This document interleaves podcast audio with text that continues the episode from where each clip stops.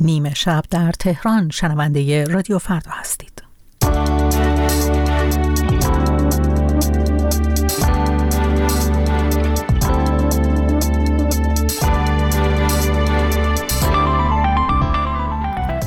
در اولین ثانیه های بامداد دوشنبه چهاردهم اسفند 1402 خوش آمد میگم به شما در مجله نیمه شب رادیو فردا. در آغاز روزی نو همراه ما باشید تا به مرور مهمترین اتفاقات روزی که گذشت بپردازیم. اما پیش از اینکه به سراغ گزارش ها و گفتگوها بریم همراه میشیم با همکارم فرهنگ قویمی با آخرین اخبار ایران و جهان. با درود فراوان. روزنامه اعتماد در گزارشی نوشت که اطلاعات موجود نشان می‌دهد جمعیت شهرها با میزان مشارکت در انتخابات این دوره نسبتی معکوس دارد. بر اساس این گزارش هرچه جمعیت شهری بیشتر باشد میزان مشارکت در انتخابات روند کاهشی بیشتری نشان داده است. آمارهای اعلام شده نیز نشان می‌دهد استان کوهگیلویه و بوی رحمت که از کم جمعیت ترین استانهای کشور است با 64 و 27 دهم درصد در این دوره از انتخابات مجلس و خبرگان رهبری بیشترین آمار مشارکت را به ثبت رسانده است. روزنامه اعتماد همچنین در گزارش خود میزان آرای باطله را یکی از ویژگی های تازه انتخابات در کشور دانسته است. در این رابطه گزارشی داریم که تا چند دقیقه دیگر خواهید شنید. در خبر دیگر جواد اوجی وزیر نفت ایران در نشست مجمع کشورهای صادر کننده گاز در الجزایر تولید گاز ایران را 42 درصد بیشتر از میزان واقعی اعلام کرد. او مدعی شد تا پنج سال دیگر با سرمایه گذاری 70 میلیارد دلاری تولید روزانه گاز ایران از حدود یک میلیارد و 70 میلیون متر مکعب کنونی به یک میلیارد و 300 میلیون متر مکعب خواهد رسید. این در حالی است که او یک روز پیشتر مجموع تولید گاز کشور در کل سال 1401 را 240 میلیارد متر مکعب اعلام کرده بود که معادل تولید روزانه 675 میلیون متر مکعب است. این رقم با آمارهای بین المللی و رسمی خود ایران نیز مطابقت دارد بر اساس سند شرکت ملی گاز ایران که پاییز امسال به دست رادیو فردا رسید. کل گاز تحویل شده به شبکه گاز کشور در چهار ماه ابتدایی سال جاری حدود 642 میلیون متر مکعب در روز بوده و رقم اعلام شده توسط وزیر نفت کشور 42 درصد بیشتر از ارقام واقعی است. در خبر دیگر در خاور میانه یوآف گالانت وزیر دفاع اسرائیل گفت تا زمانی که حماس کاملا از بین نرود اسرائیل جنگ در نوار غزه را پایان نمی‌دهد گروه افراطی حماس از سوی آمریکا و اتحادیه اروپا گروهی تروریستی شناخته می شود به گزارش تایمز اسرائیل وزیر دفاع این کشور که سناریویی گفت که سناریویی وجود نخواهد داشت که در آن جنگ غزه پایان یافته باشد اما اگر گروه حماس حذف نشده باشد او تاکید کرد که حماس به عنوان یک سازمان حاکم وجود نخواهد داشت و حذف این سازمان زمان می‌برد. گروه افراطی حماس در حمله 15 مهر ماه خود به خاک اسرائیل 253 نفر را به گروگان گرفت و حدود 1200 نفر را هم کشت. در ایران قوه قضاییه جمهوری اسلامی روز یکشنبه از اعدام فردی تحت عنوان عامل موساد خبر داد و او را متهم به حمله پهپادی سال گذشته به یکی از تأسیسات وزارت دفاع معرفی کرد تلویزیون حکومتی جمهوری اسلامی گزارش داد که این فرد قصد داشته با هدایت یک افسر اطلاعاتی موساد همان سازمان جاسوسی اسرائیل مجموعه کارگاهی وزارت دفاع در اصفهان را منفجر کند. بهمن سال 41 وزارت اطلاعات اعلام کرد که عاملان اصلی درگیر در حمله پهبادی به یکی از تأسیسات وزارت دفاع در اصفهان محل تأسیسات غنیسازی هسته‌ای را در نتنز دستگیر کرده است و در خبری دیگر بر اساس گزارش اتاق تهران و بنابر آمار ارائه شده از سوی وبسایت سرف شارک در سال 2023 ایران در میان 121 کشور جهان در جایگاه 95 به لحاظ کیفیت اینترنت قرار گرفت. خانم رویا. بسیار سپاسگزارم از همکارم فرهنگ قویمی که ما رو در جریان آخرین اخبار ایران و جهان قرار داد. اما ببینیم در مجله نیمه شب رادیو فردا چه خواهیم شنید.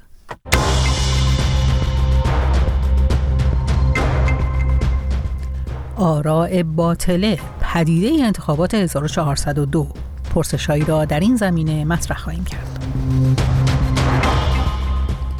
حکم خلاصه نویسی کتاب های مذهبی برای شروین حاجیپور مجازات است یا وهن مجازات؟ نظر یک حقوقدان را میشنویم.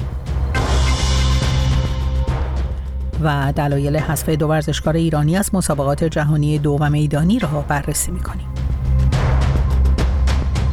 در مجله نیمه شب رادیو فردا همراه ما بمانید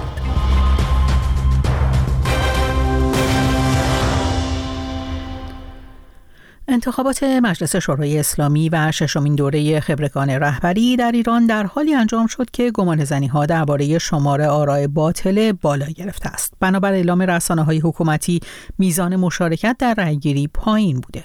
پدیده آرای باطله به چه معناست و چرا گروهی از رای دهندگان برای ریختن چنین رأیی پای صندوق ها حاضر می شوند این پرسشی است که همکارم هومن اسکری در گفتگو با عطا محامد تبریز تحلیلگر مسائل سیاسی در اسپانیا مطرح کرده است. ما چند سالی هست که با این مسئله در ایران روبرو هستیم که آرای باطله داره افزایش پیدا می‌کنه. مثلا اونقدر جدی هست که روزنامه های مختلف این رو تیتر کردن. اگر مثلا که از مهمترین آرای باطله دهه 80 رو در نظر بگیریم یعنی سال 1184 آرای باطل دو درصد. سال 1400 خب رسید به 13 درصد. برخی از تحلیلگران آمار در حالا شبکه های شخصیشون انتظارشون این هست که برای این دوره هم این رقم بشه 14 درصد که این به حال پیش بینی است و منتظر آمار رسمی اما وقتی راجع به آرای باطل حرف می‌زنیم از یک کیفیتی در رأی داریم حرف می‌زنیم. کیفیتی که طبیعتا معناهای متفاوتی داره. میشه گفت به لحاظ علوم سیاسی که همه اینها یک معنای واحدی رو میرسونه اون هم یک فقدان هست. یعنی اینکه ما یک فقدان رضایت از شیوه برگزاری انتخابات داریم. در عین حالی که اون افرادی که رأی میدن اعتقاد دارن به نظام یا ما با افرادی مواجهیم که از عملکرد کلی نظام ناراضی هن. اما ترس از آلترناتیف ها دارن که عموما میشه گفت افراد مذهبی هن. یا موافقان صندوق رأی یعنی کسانی هن که فکر می‌کنند با رأی دادن در نظام تغییر ایجاد میشه یا ما فقدان رضایت از کاندیداها یا چیزی که بهش میگن بحران نمایندگی سیاسی داریم یعنی اینکه افراد احساس می‌کنن که این کاندیداهایی که چیده شده به واسطه شورای نگهبان چیزی از اونها رو نمایندگی نمی‌کنه. در این حالی که باور دارن به این نظام سیاسی. که از کیفیت های دیگه نداشتن آزادی. یعنی به معنای اینکه ما تو برخی خب خانواده ها وجود دارن که اصرار می‌کنن به فرزندانشون یا به بستگانشون که باید در انتخابات رأی بدن. همچنین ما این گزارش ها رو از مدارس و آسایشگاه ها داشتیم که در اونها همچنین اتفاقی افتاده. اون نکته ای که مثلا دیگه ای که وجود داره اینه که یک فقدان امنیتی وجود داره. افراد نمی‌دونن که اگر رأی بدن رأیشون چه خواهد شد. آیا مثلا حالا که در شناسنامه هم قرار نیست که مهری زده بشه این ابهام براشون به وجود اومده که با رأی ندادن آیا امنیتی که در زندگی دارن به خطر میفته یا نه؟ چون که مثلا گفته شده مهر زده نمیشه اما ثبت میشه. این ثبت شدن برای خیلی ها به این معنا گرفته شده که فردا در سیستم احتمالا جایی نشون بده. حالا فارغ از درست یا غلط بودنش به نظر میاد که اون حس فقدان امنیت رو خیلی برجسته کرد. در واقع به مجموعه این فقدان هایی که برشمردم جامعه شناسای اهالی علوم سیاسی خب به صورت کلی این رو رأی اعتراضی عنوان می‌کنن. میگن که در واقع این شیوه است برای نمایش نارضایتی. جمهوری اسلامی در گذشته مجموع آرای به صندوق ریخته شده رو به عنوان یکی از دلایل مشروعیتش مطرح کرده. آیا مجموع شمار آرای ریخته شده به صندوق ها به معنای این هست که اون کسانی که این رأی ها رو به صندوق ها ریختند به نظام کنونی حاکم بر ایران باورمند هستند؟ هرچند که افرادی که منصوب به جمهوری اسلامی هستند یا خودشون رو معتقد به این نظام سیاسی می‌دونند این جواب رو به ما خواهند داد که همه همین گونه است. یعنی در واقع مصادره خواهند کرد همه این چهل درصد رو به نام خودشون. و خواهند گفت که اینها آمدند پای نظام مشروعیت نظام سیاسی موجود رو فراهم کردند. حتی در مواردی مثلا در روزهای گذشته عنوان شده که اینها نه فقط نظام سیاسی بلکه کارهایی که جمهوری اسلامی در منطقه انجام میده رو مشروع کردند و به گفته آقای حاجی زاده خشاب نیروهای مقاومت رو پر کردند. اما به لحاظ جامعه شناختی خیلی گفتن این دشوار به خاطر همین مسئله آرای باطله. یعنی این در واقع این رأی اعتراضی یا آرای باطلی که وجود داره به ما میگه که ظاهر آنچه که جمهوری اسلامی مدعی است به عنوان مشروعیتش حداقل ده درصد از آنچه که عنوان می‌کنه در واقع پایین تر یعنی احتمالا خودش هم همین رو می‌دونه که داره شیوه هایی برای مقابله با اون به وجود میاره. مثلا همین مسئله حد نصاب ها یعنی ما می‌بینیم که حد نصاب ها رو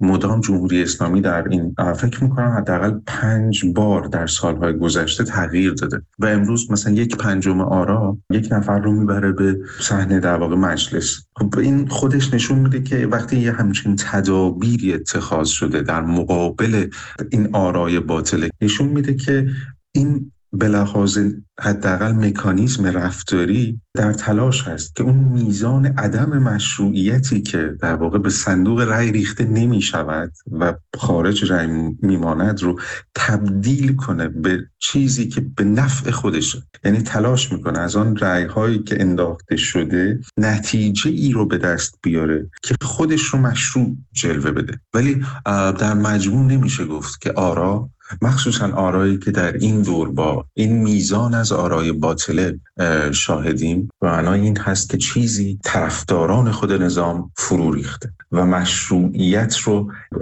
حداقل با فاصله قابل توجهی دارن به نظام اعطا می‌کنند. یعنی اینکه فردا اگر اتفاقی در جمهوری اسلامی بیفته و فضایی فراهم بشه برای تغییر اونها احتمالا جزو اولین کسایی هستند که بخوان تغییر ایجاد بشه. گفتگوی همکارم هومن اسکری رو شنیدید با عطا محامد تبریز تحلیلگر مسائل سیاسی در اسپانیا. برای توی کوچه رخصیدن برای ترسیدن به وقت بوسیدن برای خواهرم خواهرت خواهرامون برای تغییر مغزها که پوسیدن برای شرمندگی برای بی پولی برای حسرت یک زندگی معمولی. حتما بارها و بارها این ترانه رو شنیدید. ترانه برای که شروین حاجی پور بابت انتشار آن به حبس ساخت موسیقی علیه جنایات آمریکا و ممنوعیت خروج از کشور محکوم شده.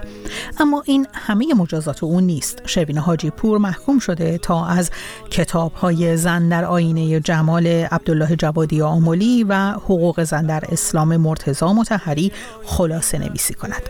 ساعتی پیش در گفتگو با غلام حسین رئیسی حقوقدان ساکن کانادا ابتدا از او پرسیدم آیا رابطه میان مجازات صادر شده علیه شروین حاجی پور و اتهام اتسامی به او وجود دارد؟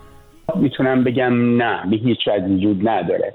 و اساسا به کار گرفتن اسلحه به نام مجازات و اون هم در این حد شدید برای کسی که یک جامعه رو به وجد آورده در حقیقت با کار هنری خودش کاری که شروین آجیپور کرده یا کاری که مهدی یراهی کرد اینها نه تنها ما از نظر فلسفه مجازات نمی‌تونیم به هیچ عنوان اون رو در قاموس امری که نیاز به برخورد کیفری داره شناسایی کنیم و نه حتی در قانون می‌تونیم حتی خود قوانین جمهوری اسلامی می‌تونیم مستاق روشن براش پیدا کنیم.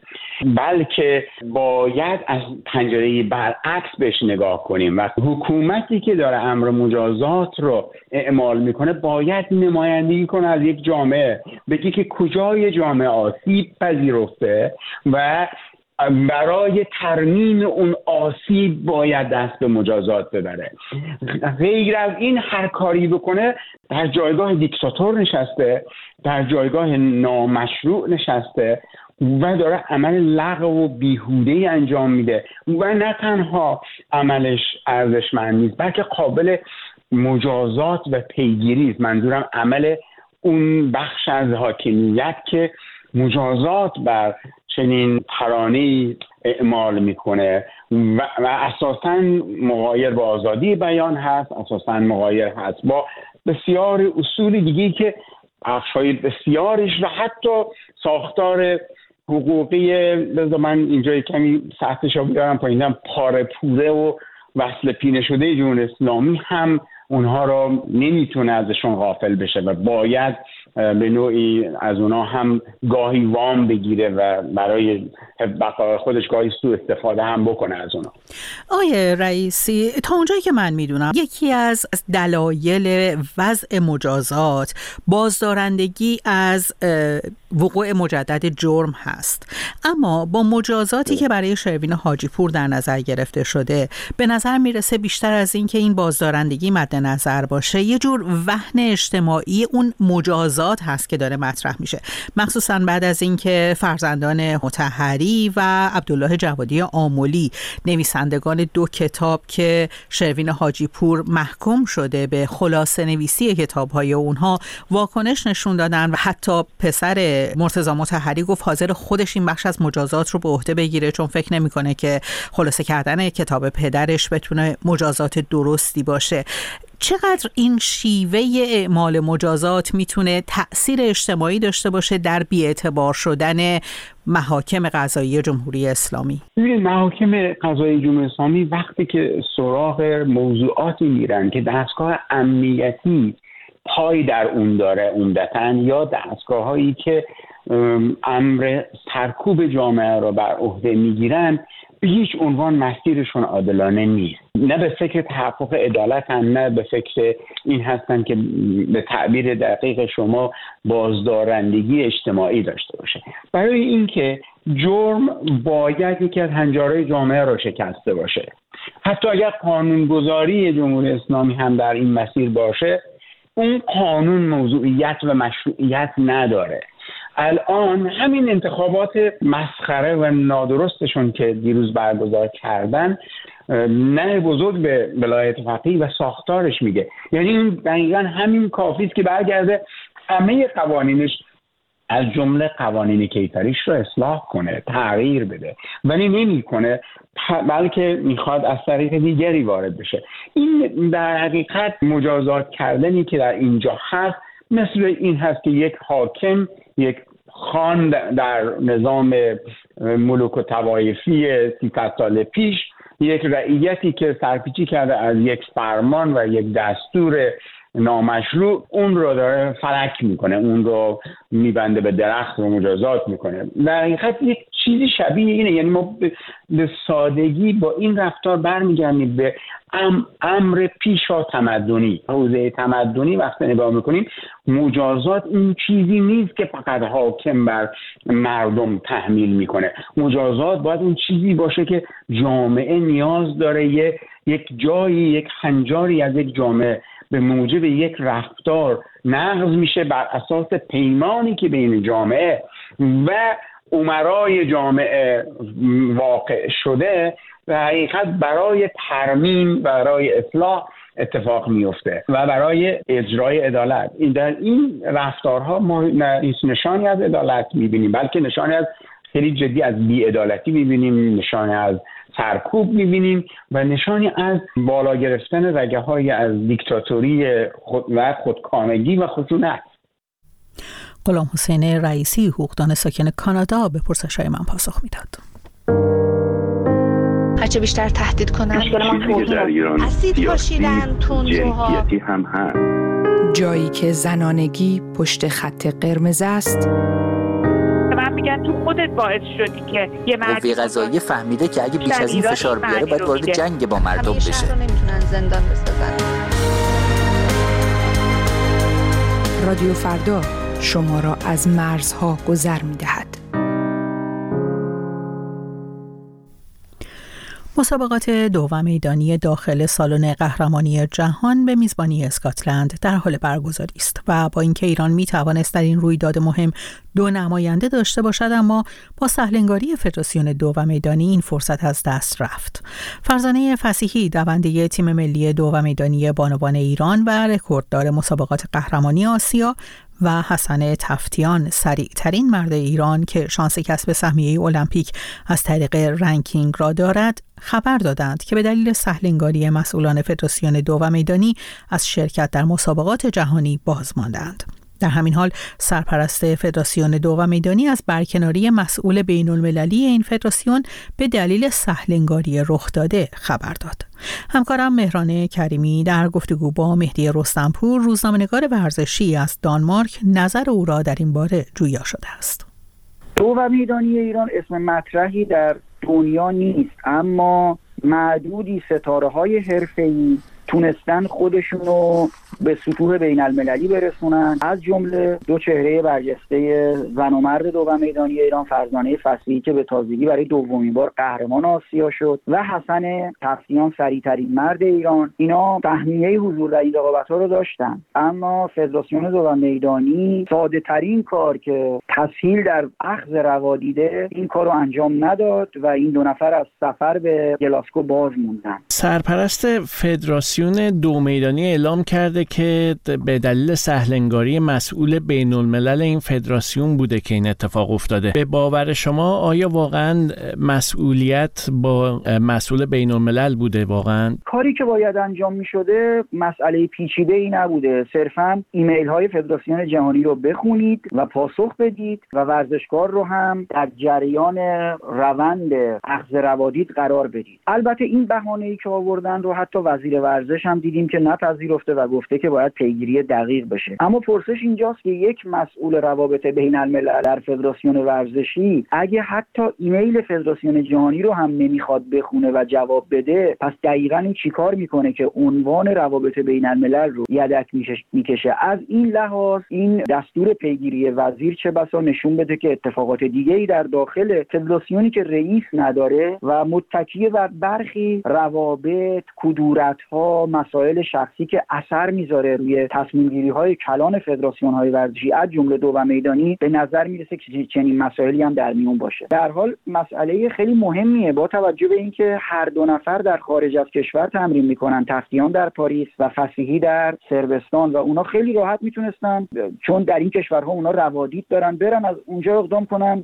عازم اسکاتلند بشن. اما فدراسیون دو میدانی اونا رو در جریان نگذاشته و علت اینکه این موضوع چه بوده خب با توجه به دستور وزیر ورزش در دست بررسیه که امیدواریم این بررسی ها به نتیجه هم برسه و مشخص بشه که از توسط چه کسی ممانعت به عمل اومده که دو قهرمان ملی از حضور در مسابقات جهانی باز بمونن. کمی میشه در مورد سوابق خانم فسیحی هم حرف بزنیم صحبت کنیم. ایشون خب رکورددار ماده 60 متر زنان هم هست در ایران و قهرمانی آسیا هم در کارنامهشون دارن. بله تعداد رکوردهای ملی که قهرمان ملقب به دختر باد شکسته دو رقمی شده 60 متر 100 متر 4 در 100 متر. مواد مختلف او میدرخشه پر افتخارترین دونده زن در تاریخ و دو میدانی ایرانه. حسن تفتیان هم به همین ترتیب. و دیدیم که هر دو نفر در اینستاگرامشون واکنشی که نشون دادن مشخصه که نمیپذیرند.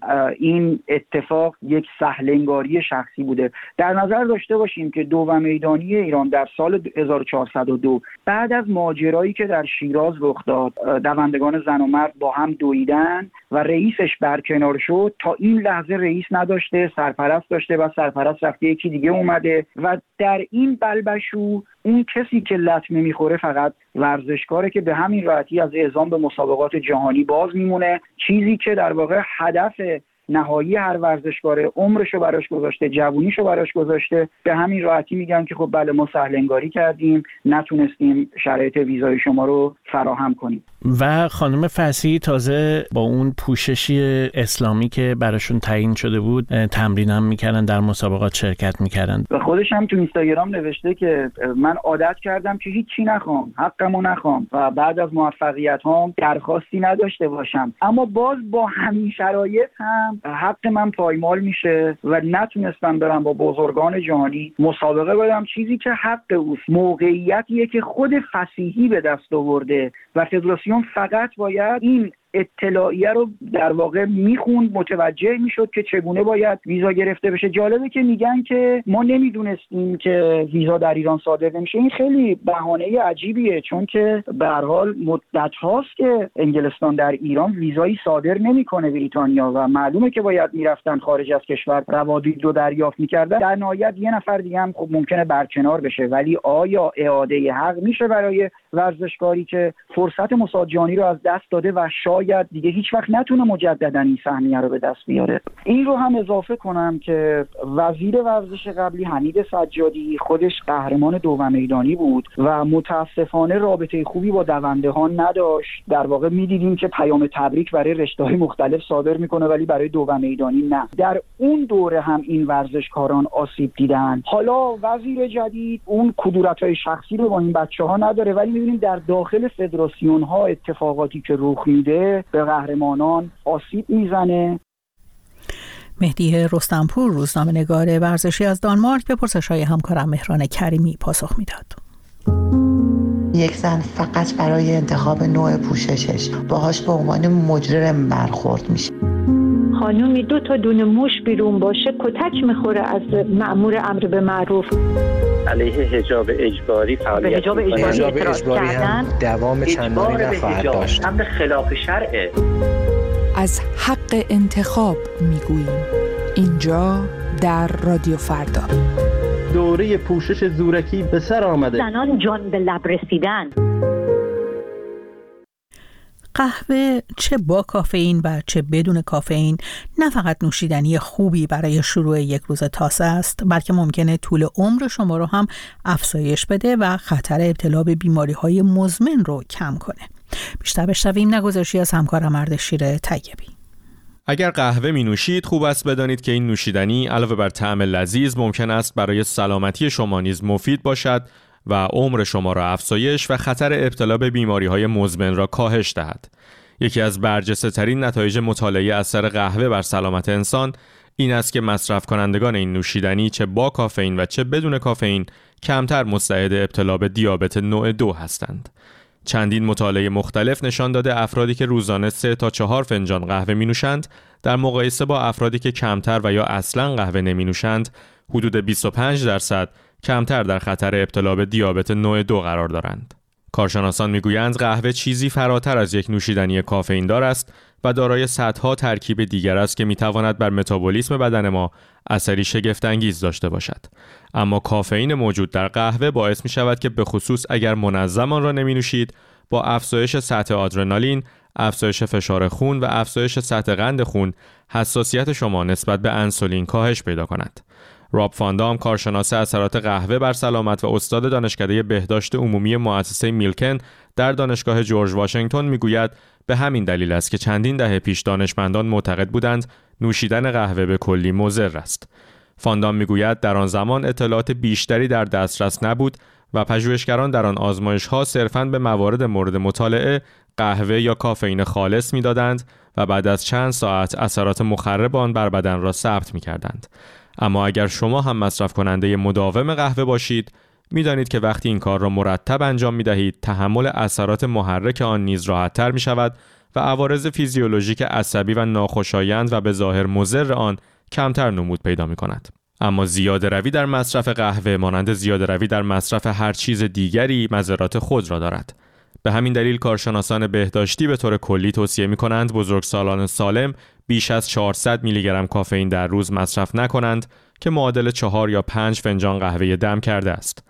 راب فاندام می‌گوید احتمالاً دو تا پنج فنجان قهوه در روز محدوده است که در آن افراد مزایای سلامتی مانند کاهش خطر دیابت، بیماریهای قلبی و برخی سرطانها را مشاهده می کنند. اما حتی این نیز ممکن است برای برخی افراد بیش از حد باشد. اگر اختلال خواب یا مشکلات قلبی دارید، بهتر است قبل از شروع مصرف قهوه یا افزودن بر میزان مصرف روزانه با پزشک معتمد خود مشورت کنید. گزارش همکارم اردشیر طیبی آخرین گزارشی بود که در مجله نیمه شب رادیو فردا شنیدیم. می‌تونیم سری بزنیم به وبسایت رادیو فردا. اونجا که تیتر اصلی وبسایت هست اسرائیل مذاکرات با حماس در قاهره رو به دلیل اختلاف بر سر فهرست گروگان ها تحریم کرده. و خبر دیگری از آتش در مترو تهران خبر داده که باعث توقف حرکت قطارها شده. شما می‌تونید با سر زدن به وبسایت رادیو فردا از آخرین خبرهای ایران و جهان با خبر بشید.